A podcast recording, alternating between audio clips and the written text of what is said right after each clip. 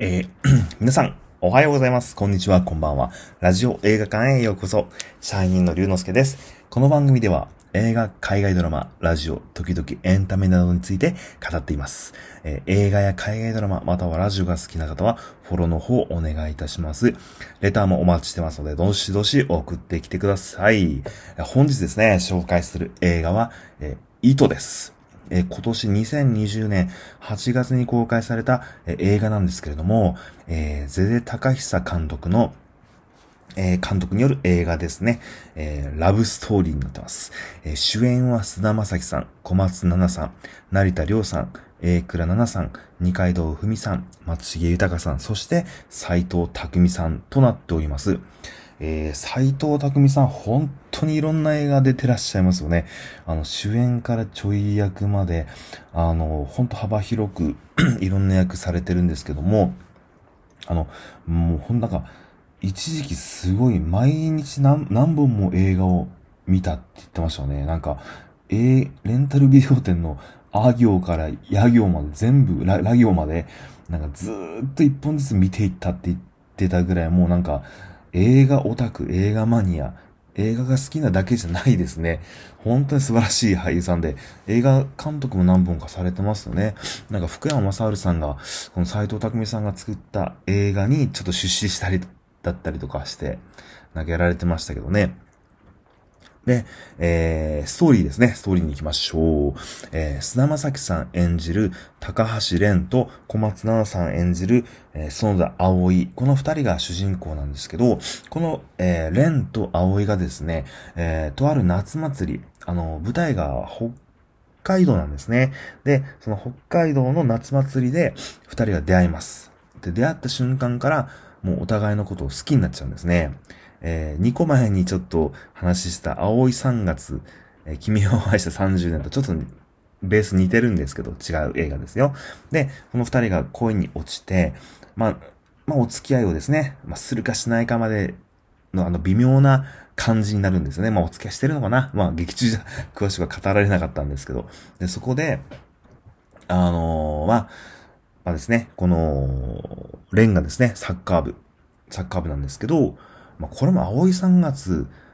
えー、君を愛して30年の主人、成田凌さんの主人公も確かサッカー部ですよね。で、えー、このレン君が、まあ、レンがですね、サッカーの試合、まあ、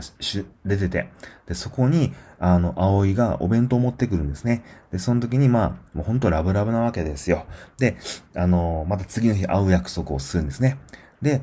あの、待ち合わせの場所にレンが行くんですけど、あの、葵は現れなかったんですよね。で、実は、その葵の友達から、実はその、葵の家庭がちょっと複雑だっていうことを知らされるわけなんですよ。で、お父さんとお母さんが離婚してて、で、えー、その、ま、新しいお父さんがすごい暴力をまあ振るっていて、家庭内暴力で、まあ、どうしようもないと。だからこう、本当に殴られたりした後を隠すために眼帯をしたりとかですね、すごく痛々しいんですけど、まあそういったことで、もう夜逃げ同然にその街を出て行ってしまうんですね。で、それを知った、あの、レンが、もうなんとか葵を助け出さなきゃいけないっていうことで、探し出して、連れ、あの、函館に、あの、あえー、函館からだったか、まあ、えー自分たちの町に連れ戻そうとするんです。で、戻って、ロッジに、まあ、バンガローみたいなロッジに隠れてたんだけど、次の朝に警察が来て二人を離れ離れにするっていうところから物語は、あの、始まるんです。で、そこからですね、あの、あ、そう、すいません。ちょっと話をですね、ちょっと、ちょっと戻しまして、この物語っていうのは、平成元年に生まれた二人、このレンと葵がですね、平成元年に生まれるんですけど、この二人がですね、ずっと成長していって、平成の終わり、令和になる直前に再会するまでのお互いの人生を変えたラブストーリーなんです。まあ、その間に何何回かこう会う、会ったりとか、あの、また別の人を好きになって結婚したりするんですけど、最終的にやっぱり運命の二人は結ばれる。あ、もうネタバレ言っちゃいましたね。まあ、糸っていうタイトルと、この二人が主演っていうところと、あの、予告見てたら大体わかるんですけど、あの、ハッピーエンドです。あ、よかったねっていうハッピーエンドでよ、まあ、よかったんですけど、あの、本当ですね。あのーまあ、ちょっと、この映画に関して、あの、私、龍之介が伝えたいこと二つありまして、一つ目が、あのー、やっぱ泣いちゃいます。え、もうラブストーリーで泣いちゃうんですね。40歳のあの、おじさんは、ラブストーリーで泣いちゃうまでに、えなりましたと。で、やっぱりあの同じタイミングで同じ年に生まれた二人がですね、右翼曲折ありながら最終的に再会するっていう、まあ、まあ、あの、言い方あれですけど、まあ、ちょっとベタなストーリーでも、やっぱりあの、砂正輝と小松菜奈の演技が、まあ、素晴らしいんですよね。特にあの、私はの砂正輝のオールナイト日本のヘビーリスナーですから、あの、本当この間の見に行った朝だけでもそうだったんですけど、もうなんか、写真を洗う手元からその人間の全てをこう、見せるみたいな、あの、本当やっぱ演技上手すぎますね。演技が上手ってのを通り越して、あ、こういう人本当にいるよね、みたいな。演技してるんじゃなくて、素を見せてるだけなんじゃないみたいな感じの、もう演技をされますね。もう本当に、あのー、再会してよかったね、ハッピーエンドでよかったねってもう、心が揺さぶられますね。え、えー、心で泣いちゃうよ、そんな映画です。で、二つ目に、まあ、言いたいことですね。これは、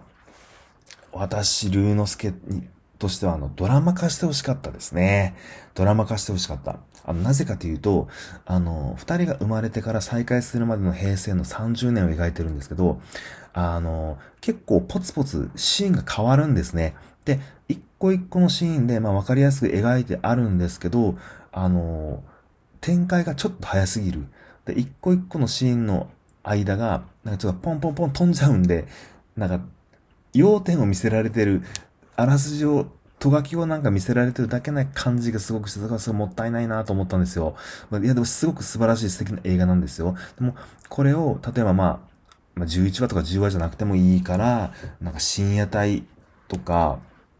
まあ、ネットフリックスとかの、えー、サブスク関係の物語で7話か8話ぐらいを、こう、丁寧に一個ずつこうですね、撮っていってくれたらですね、まだ、この、えー、レンと葵が、まあ、離れ離れになって、いろんな経験をするんですよ。仕事だったり恋愛、結婚だったり、そこでどんな心の動きがあって、どんな挫折を味わって、どう成長していき、て、最終的に出会うことができたっていうのを丁寧に書いていただいたら、僕の涙の量は10倍になったんじゃないかなと、えー、そういうふうに思ってます。えー、まあ、この糸ですね、あの、中島みゆきさんの、あの、名曲ですね。この、えー、平野隆さん、プロデューサーの平野隆さんが中島みゆきの曲の意図ですね、着想を得て、あの、企画をした、あの、映画なんですけど、まあ、この中島みゆきさんの意図ですね。いや、もう名曲中の名曲ですよ、本当に。あの、日本を代表、代表する、まあ、本当にあの、素晴らしい名曲なんですけど、あの、こんな歌詞がありますよね。えー、縦の糸はあなた、横の糸は私、えー、織りなす布はいつか誰かを温めるかもしれないと。えー、まあ、この糸がですね、縦と横の糸が、まあ、あの、レンと葵なんですけど、この二人が織りなしていくような大きな布がですね、他の登場人物たちとた、たくさんの愛に包んでいく物語でもあるんですよね。うん。で、えー、その中でもやっぱりあの、私がちょっと最後に、もう一つだけ言いたいことがあってですね、喋れていることがありまして、あの、この映画もですね、実は震災の話がちょっと入ってきてるんですよね。で、どういった形で入り込んでくるかというと、実はあの、またこれは話、またちょっと戻っちゃいますけど、弥生3月、君を合わせて30年に出てた、成田亮さんも実は菅田将暉さんの友達役で出てるんですよ。で、あの、菅田将暉さん演じる蓮は、あのー、この、実は A 倉奈々さん演じる女性と結婚するんですけど、この A 倉奈々さんは、えー、癌になってしまって、まあ、可愛い娘さんを出産するんですけど、後々癌で亡くなってしまうんですね。で、その病院に入院してる時に、あの、震災が起きるっていうシーンがあってですね、あの、本当にあの、タイミングだな、だなと思ったんですけど、この糸も、弥生さん、弥生3月も、えー、先日ちょっと配信した、えー、朝だけもですね、こう震災をちょっと少しこう映画のストーリーの中にこう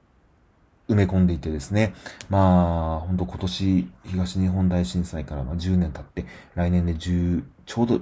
10今10年目で、えー、来年の3月で10ちょうど 10, 10年になるんですねで。そういったところでやっぱりこういった、えー、10年目にこの震災をちょっとあのストーリーの中に織り込んでですね、その登場人物たちの心の葛藤とか悲しみとか怒りとか、そういうのをこうちょっと描いていけるような、まあ、それだけちょっと時代が、まあ、10年という月が経って書けるようになったのかなっていうのをやっぱりちょっとまた再確認した映画だったですね。えー、この糸ですね。まだまだ多分公開されてる劇場たくさんあるみたいなんで、えー、ぜひですね、皆さん見られてみてください。えー、それではですね、本日の上映はここまでです。また次の配信でお会いしましょう。龍之介でした。